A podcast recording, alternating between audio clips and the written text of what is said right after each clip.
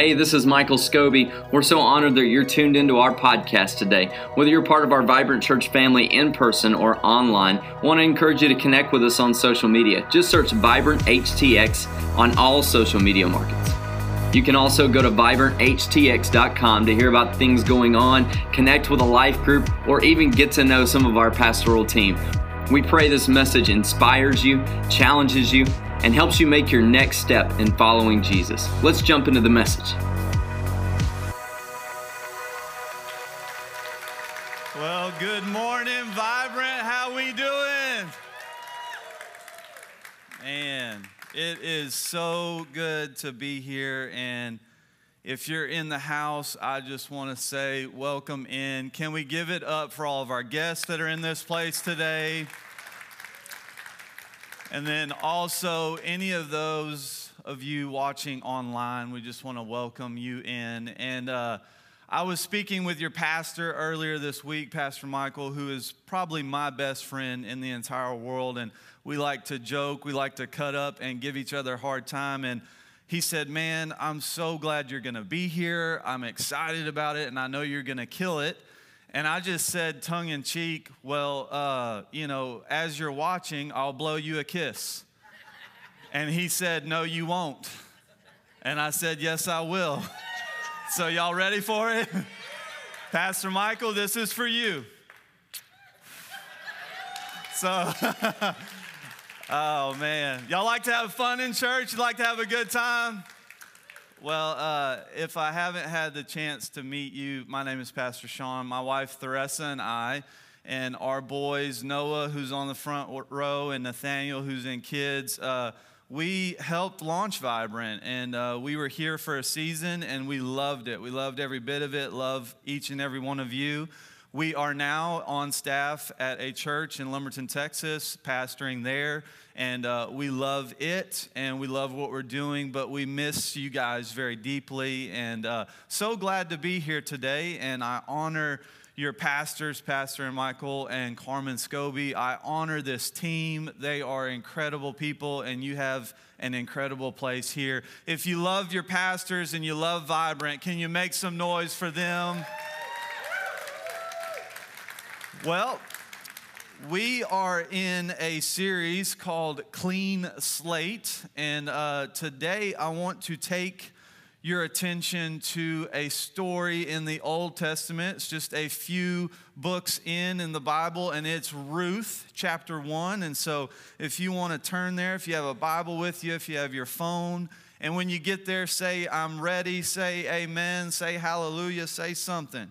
Ruth chapter 1 verses 1 and verses 3 through 5. And I want to tell you this if, if you've ever felt like your life is falling apart, or you wonder where God is, and you're confused, you're empty, you're hurt, you're broken in any area of your life, I believe today's message is going to speak to you. And so let's go to Ruth chapter 1 verses 1 and 3 through 5. They've got it on the screen. In the days when the judges ruled, there was a famine in the land. So a man from Bethlehem in Judah, together with his wife and two sons, went to live for a while. And uh, a while is loo- used very loosely in, in this text. Anybody say the other day, and the other day could be yesterday or it could be five years ago? That's kind of how the Bible's using this right here. They lived in the country of Moab for a while. Now, Elimelech, Naomi's husband, died, and she was left with her two sons. They named, they married Moabite women, one named Orpah, not Oprah, Orpah, and the other Ruth. And after they had lived there about 10 years, both Mahlon and Chilion also died, and Naomi was left without her two sons and her husband. And I want to pause just for a moment here and kind of give you some context of what's going on, what's taking place here in the Bible. The book before Ruth is Judges. And in Judges, there's a statement that is made over and over and over again. If you read it, it says, In those days, there was no king in Israel. And so the judges ruled, and they ruled for a time of about 350 years, and it was chaos, y'all. It was messed up. It was disorder. There was issues. And Elimelech and Naomi were married, and uh, they had two sons, and this massive famine hits their homeland because people haven't been running the country right. People haven't been doing things right. There's issues, and they say, okay, we, we can't stay here. We got to go somewhere else. And so we don't know that the Bible doesn't tell us whether Elimelech or Naomi or their sons said, hey, we got to go, but somebody decided we're leaving where we're at and we're going to go somewhere else. Um, but the choice they made wasn't the greatest choice. So they leave Bethlehem and they go to a place called Moab. And Naomi's life literally falls apart. Like, literally, her husband dies as soon as she gets there. And you would think, okay, she's all right, she's got her sons. But then not one of her sons die, but both of her sons die. And she only has a few options. Uh, it's not like today, if that were to happen to one of you ladies in the house and maybe you could start a business or you could go back to school or you could get a job or you could uh, start a TikTok account and become a social media influencer or something. Like those options weren't available to her. She had three options. Look at your neighbor and say, She had three. And those three options were not good. They weren't good options. She could become a slave she could sell her body as a prostitute, not good, or she could be a beggar in a foreign country.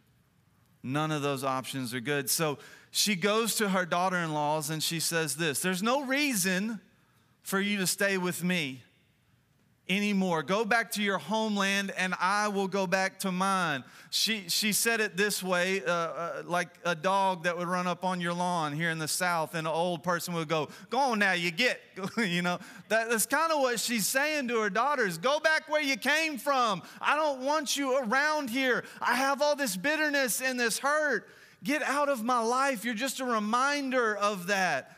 And we see this incredible thing that takes place in Ruth 1 and verse 16. And this verse is shared in movies, it's shared in romantic novels, it's shared at weddings, but it really doesn't fit that accordingly because it's not a woman to a man sharing this incredible message, it's a daughter in law to a mother in law. And this is what Ruth, Ruth does in Ruth 1 and 16. She replied, Don't urge me to leave you or to turn back from you. Where you go, I will go. Where you stay, I will stay. Your people will be my people, and your God will be my God. And she even goes on further to say, Where you are buried, I will be buried. This is a very powerful statement from Ruth to Naomi. And then we jump a few verses later, and this is what happens. So they decide, okay, we're leaving Moab. It hasn't worked out here. We've been here a while, and things have not gone well. In Ruth 1 and 19, we see this. So the two women went on until they came to Bethlehem. When they arrived in Bethlehem, the whole town was stirred they were talking, y'all. It was the, the, the talk of the town, it was the hot gossip. Says they were stirred because of them, and the women exclaimed, Can this be Naomi? And I said it like that, but that's not really how it was. You ever went to high school with somebody, and like in high school, they were popular, they were athletic, they were pretty, they had it going on, and like maybe you see them somewhere in town and you're like, ooh, is that them? Like, oh, they do not look good. That's kind of what's going on here with these women. They're going, ooh, is that Naomi? She don't, she don't look too, uh, like she looked like she'd been doing meth and eating McDonald's. Like, it's just, you, you ever seen somebody like that after you went to high school and they looked incredible in high school and now they look tore up from the floor up? They look rough. You know, that's, that's what these women are doing with Naomi. So, how would you like to come back to your hometown and the people are like, oh, girl, you look bad? it wasn't like a, ooh, girl, you look good. It was a, ooh, girl, you look bad, you know? And that's what's going on here. And Naomi responds this way She says, Don't call me Naomi, which means pleasant or sweet. She told them, Call me Mara, because the Almighty has made my life very bitter. And then she says this I went away full, but the Lord has brought me back empty. Would you bow your head with me? I want to pray and just ask that God would have his way in this message today. Lord, I thank you for what you've given me. I'm asking you to help me to say it in a way that you would want me to, that blesses somebody today in Jesus' name. And everybody said, Amen. So, this message today is for anyone that maybe you started out full in a situation in your life, but now you feel empty. You feel confused. You're angry. And maybe you're even bitter. And maybe you're bitter at God. The title for today's message is this. And if you're taking notes, I'd love for you to write it down. It's When God Doesn't Make Sense. When God doesn't make sense. I, this wasn't in my notes, but as I was reviewing it last night, it, it kind of just popped to my mind. I feel like God impressed me upon this. She says, Don't call me Naomi Call me Mara because the Almighty has made me very bitter. I think in our society, we have a real problem with calling ourselves things that God has never called us. We have a real problem when we lay down our head on the pillow at night and we say, Man, I screwed up today. Man, I messed it up today. Man, I was a failure today. Man, I can't get it right. Man, I did this. Man, I did that. And God is not calling you those things that you're calling yourself. I want somebody to hear that today. God is not calling you what you're calling yourself. Don't rename yourself when God hasn't renamed you. I want you to take that today, somebody that you're beating yourself up and you're talking trash about yourself and you wonder why there is no treasure in your life. Quit speaking garbage on yourself and start heaping the praises of the Lord on your life, in your mind, in your heart, in your marriage, in your finances, in your, in your relationships, in everything that you touch. Stop calling yourself something that God is not even calling you. She says, Call me Mara. I'm bitter. I went away full. I came back empty. Maybe you dreamt of a life full of relational blessings, but you didn't just break up, you're broken.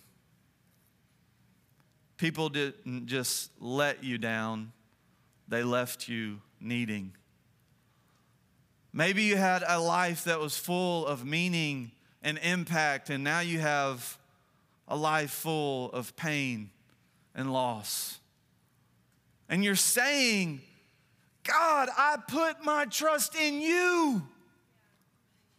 I prayed, I read the Bible, I came to church, I came to Vibrant, I got in a life group, I did this, I, I did that, I did all the things, God. I did all the things. I did what I was supposed to do. I trusted you. I followed you and this is what I've got, God? I was full, but now I'm empty. I don't know. Does anybody relate to that? You've been in a season like that in your life before. You were full, and it just didn't work out.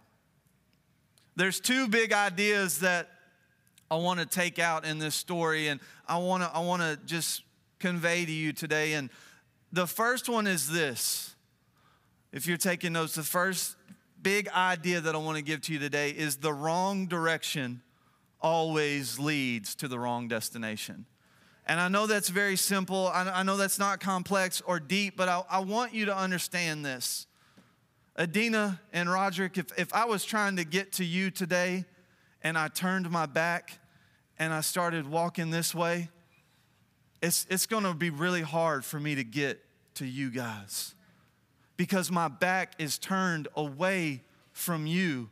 But I, I want to be where you are. I want to be with you, but I'm, I'm going the wrong direction. And there's times in life we want to be close to God. We want to be near to God. We want to have the things of God. We want to experience the goodness of God, but life can cause us to turn our back on Him. And if, I, if I'm going the wrong direction, I'm never going to get to where I need to be in Christ. And it's usually not accurate to put never or always in statements, but this always is always. If I'm not pointed towards the things of God, if I'm not pointed in the direction of God, if my heart is not postured and my attitude and my mind and my life is not directed to God, I will never get to Him. And it's, it's really hard to describe how bad Moab was. She left Bethlehem and she goes to Moab, how evil and wicked it was. God had have called it a lot of things. He could, he could have called it like the armpit of the Middle East. He could have called it a pit stop. He uh, think of that town that you don't like going through. He could have called it that. You know, maybe a place that you just really don't want to go. Um, he could have called it that, but he didn't call it any of those things. And Psalm 60 and 8 God says this about it. He says, Moab is my wash basin. Or translated, it's dirty feet. Because you see, in, in those times, people didn't have the, the nicest and newest J's. They didn't have Air Forces or, you know, they didn't have Yeezys. They didn't have the, the nicest dress shoe from that place that you're thinking about that are super expensive. They did not have those things. They had sandals or they didn't have nothing. And they were walking through everything the world had to offer. Yes, that stuff too. They were walking through it all. And when they would get to someone's home, there would be a wash basin and they would wash their feet before they went into someone's home. And this is what God calls Moab. He calls that that. He calls it a wash basin. He calls it dirty feet. And to give you even more context, Moabites worshiped a god, a false god by the name of Chemosh, whose name means destroyer. Anybody know what Bethlehem means? It means house of bread. And they left during a famine and they go to a place that means destroyer, wash basin. It's all about where your life is pointed, where your life is directed. It matters so much. Naomi left this place and she went somewhere she wasn't supposed to go. And I want you to catch this. Sometimes it's not just where is your direction pointed, maybe it can just be a little bit off, just a little bit off. There's a book called Atomic Habits, and it's by James Clear. And he uses this powerful illustration on how a small change can make a huge difference. And they've got an illustration that I'd like them to put on the screen, and I just want to walk this out for you. He says if you were flying from Los Angeles to New York City, and as the plane was taking off, the pilot were just to shift the nose of the plane three and a half degrees. Doesn't seem like too much, right? Not a big deal. Three and a half degrees, not gonna, not gonna affect anything. Over the course of the entire United States, from the West Coast to the East Coast, if he just changed the nose of the plane three and a half degrees, you would now end up in New York City instead of Washington, D.C some four hours away and almost 250 miles southeast. I want to ask you this what's a small way that you've walked away from God? Because you're sitting here saying, Well, I, Pastor Sean, I'm in church today. I'm here. I'm, I'm doing the things. Yes, you are, but what are you doing outside of Sunday service? What are you doing on a Monday and a Tuesday and a Wednesday where I, made this example. If I wanted to get to Adina and Roderick a minute ago, I need to walk this way. And if, if I turn my back, I can't get to them. But guess what? If I, I shift three and a half degrees and I go this way, I'm not going to get to him either. It's not just as my heart and my attitude and my mind and my direction pointed at God, but is there little things, are there little compromises that I've made in my life that's taking me away from God? Because Naomi, Elimelech, their sons, they, they made a decision to go somewhere else that took them away from God. It took them away from the place that God intended them to be. The second thing that I want to share with you today is this.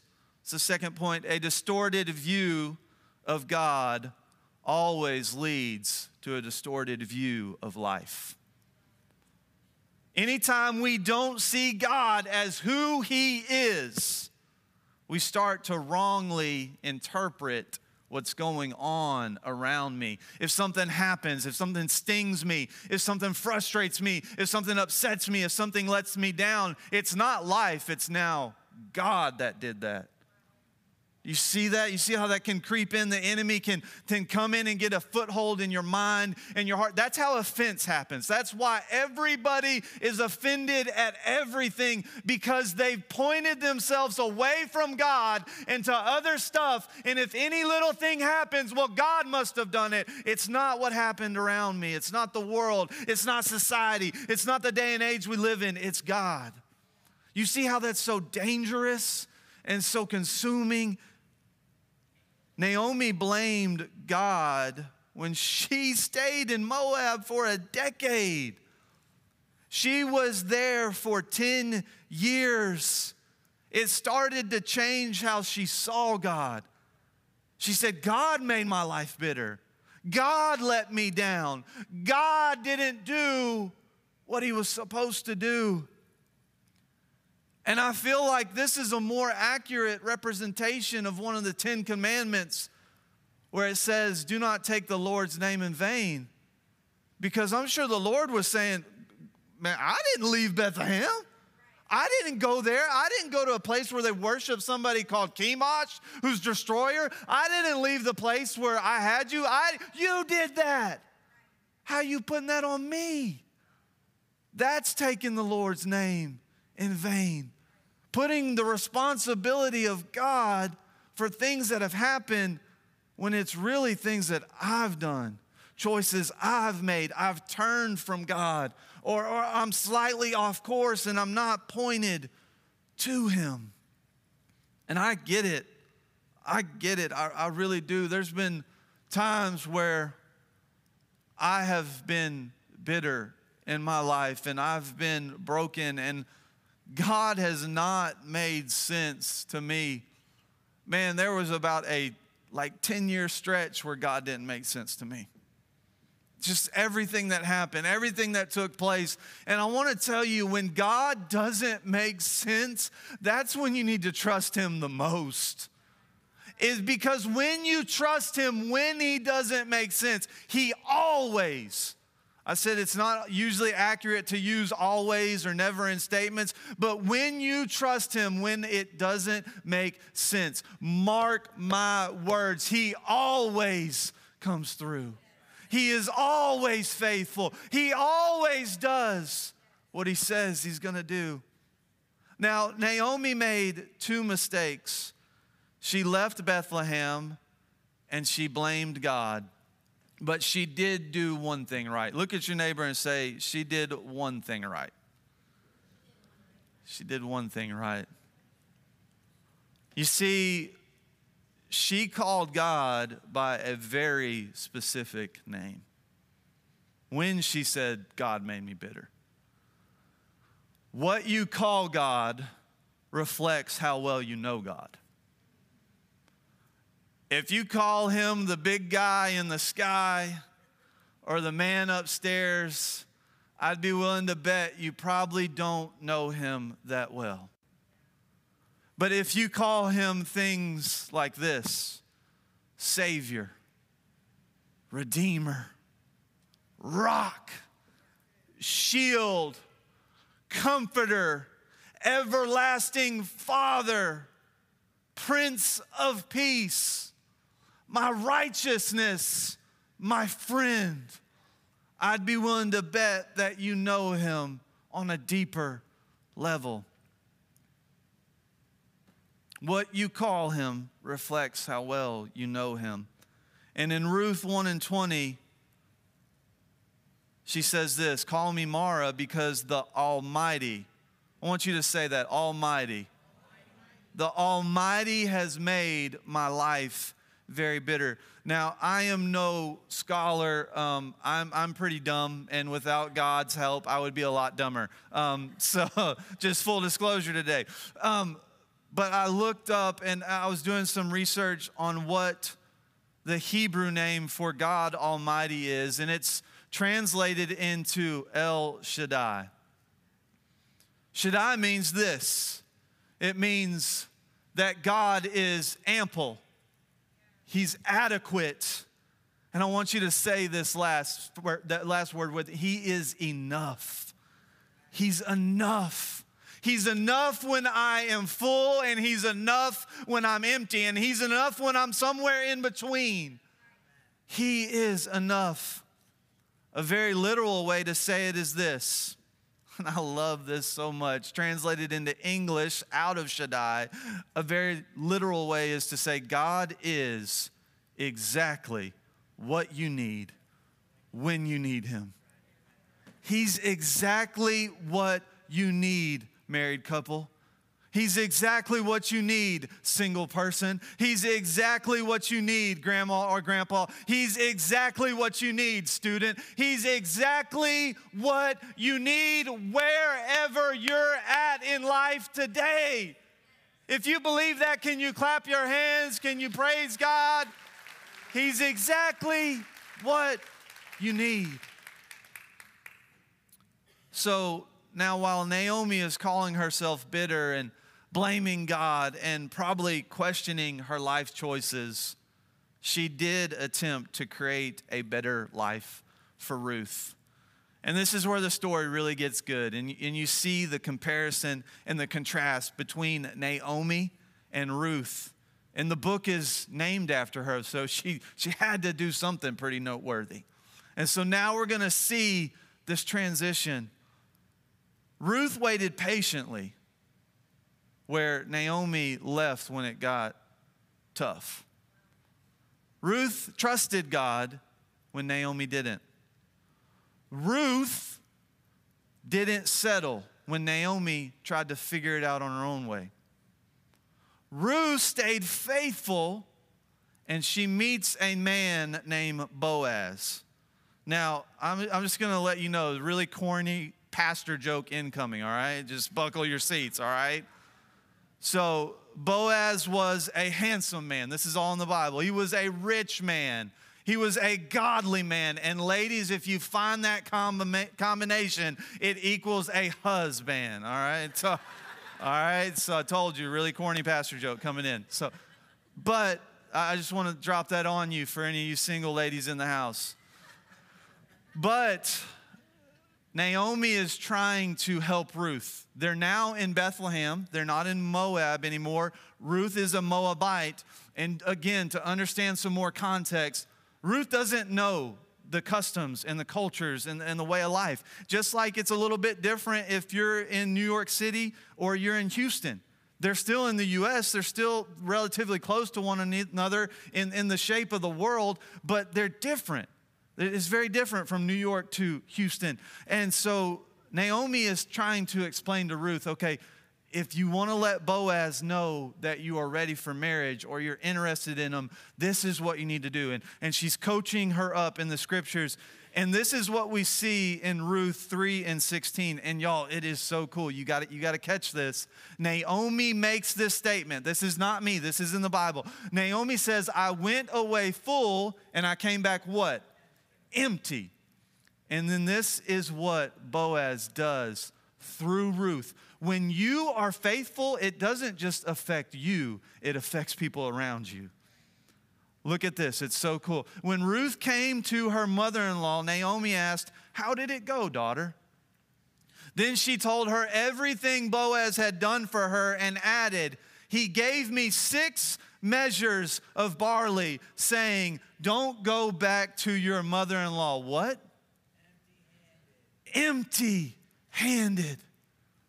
Ruth is being faithful. Ruth is not settling. Ruth is trusting. Ruth is doing the little things. And through Ruth, Naomi is being blessed. Naomi is being fulled back up. You know, your faithfulness isn't just about you. It's about your family. It's about your friends. It's about your loved ones. It's about people in your life. Faithfulness isn't just about you. So then we go to Ruth 4 13 through 15. So Boaz took Ruth and she became his wife. So now, you know, things have, have accelerated. When he made love to her, the Lord enabled her to conceive and she gave birth to a son. The woman said to Naomi, this when Naomi first came on the scene, they're they're dogging her. They're saying, "Girl, you look rough. You look you look nasty. You look pitiful." And now look at what is happening. They're saying, "Praise be to the Lord, who this day has not left you without a guardian redeemer." May he become famous throughout Israel. He will renew or he will fill your life back up, one could say, and sustain you in your old age. For your daughter in law, who loves you and is better than seven sons. I want you to catch this man, I'm not diminishing loss. I'm not saying that it's not hurtful, it's not painful. Me and my wife recently have experienced grief and, and it is it's tough. But she lost three people in her life.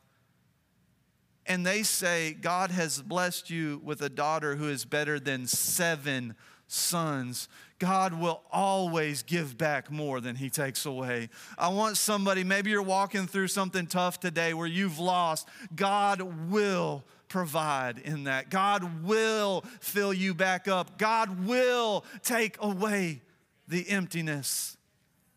And then in this, it says Naomi took the child in her arms and cared for him. The women living there said, Naomi has a son, and they named him Obed. And I want to show you this. This is really cool. It's a lineage of this family and, and what happens. It says, he was the father of Jesse, the father of David. And then there's a lot of time that takes place, but eventually we get to the father of Solomon. And then we get to Jacob, who is the father of Joseph the husband of Mary. And Mary was the mother to Jesus, who is the Messiah. Out of Naomi's brokenness, God brought wholeness and healing and peace and restoration and all this goodness. He brought fullness where Naomi was empty through Ruth and through Boaz. Out of Naomi's brokenness, God brought wholeness and healing through Jesus Christ. But it didn't make sense. Naomi leaves Bethlehem, goes to Moab. She loses her sons. Ruth decides to go back. Ruth meets Boaz. Boaz and Ruth get together. They have a child. There's all this stuff that's taking place that doesn't make sense to bring about a Savior to bring about blessing and peace and wholeness. I want you to get this more than anything. Sometimes when it doesn't make sense, it's going to take a little while for it to make sense. You have to stay faithful when it doesn't make sense. This is what God did for me when it didn't make sense. There's a, a picture I want them to put up there, and it's during Harvey. And it's the only picture I could find, but there was a lot of things that didn't make sense. That's me and those khaki shorts and t shirts, probably the only thing I had to wear. And it was the first day of me spending three days. That's my, my parents' road, and we're loading a man's uh, belongings, the only thing that he can get as the floodwaters start coming in. And I spent three days on a boat, 12 to 14 hours a day, rescuing people. I knew that area so well because I'd, I'd, lived there my whole life, and my family had lived in that particular neighborhood. That myself and, and a buddy of mine named Garrett and one of his friends, we were leading the Coast Guard. We were leading Texas Parks and Wildlife. We were leading sheriffs from different counties, different states. We rescued hundreds and hundreds of people as the floodwaters came in. And you know what got me there? Is before that, the church that I'm serving at now, Parkway Life, it was a shelter for people that had been displaced. And we, we thought we would be okay and the floodwaters came and rushed us out of there, and we had to relocate, and we couldn't be a shelter anymore. And so I said, you, you know what? It's just my personality. I'm not trying to be up here and like, hey, look at me. I just have to go and help people. I just have to go and minister to people. It's just the way that I'm wired. And I said, Well, our church is not doing anything anymore. I'm going to go do something. And me and my buddy Garrett got in a boat and we rescued people for three days. And I would go home every night and there got to a point where the route for me to get to that place, the water flooded the highway and I couldn't get to there.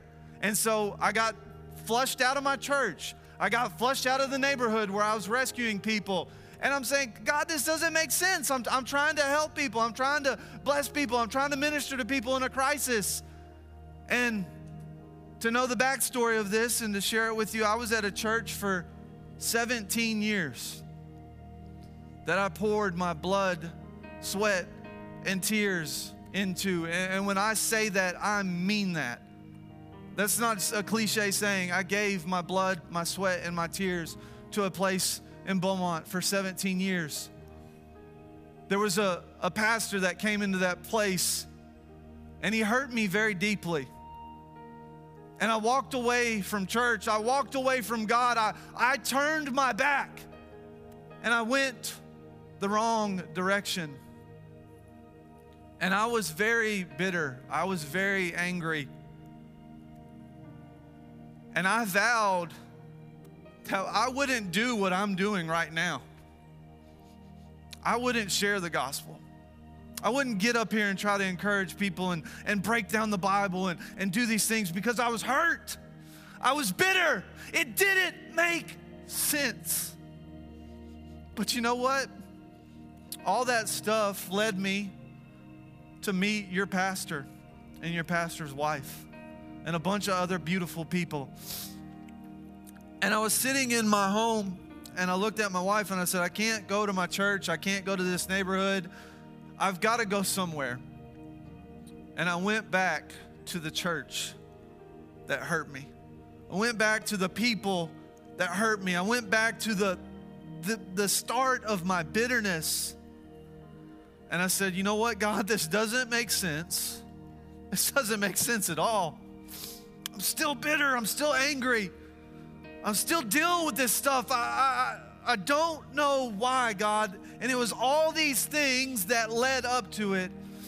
And would you know, I wish I had a picture of him. I tried to call him earlier this week and uh, I couldn't get in touch with him. But recently, I met with him. And during Harvey, I met with that pastor who had hurt me so bad, who had made me bitter, who had made me confused, who had made me empty, who had made me all these things.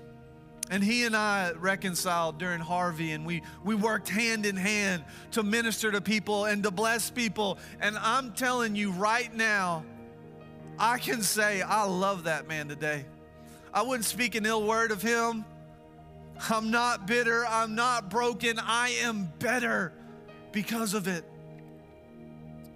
And I want to talk to somebody today who went out full, but you had something that caused you to be empty. You didn't get the job you thought you were going to get. You can't conceive. You're still not married. You're struggling. You're battling depression, addiction. You didn't get what you prayed for a thousand times. Maybe you're stuck in Moab when God wants to bless you in Bethlehem. Would you stand with me?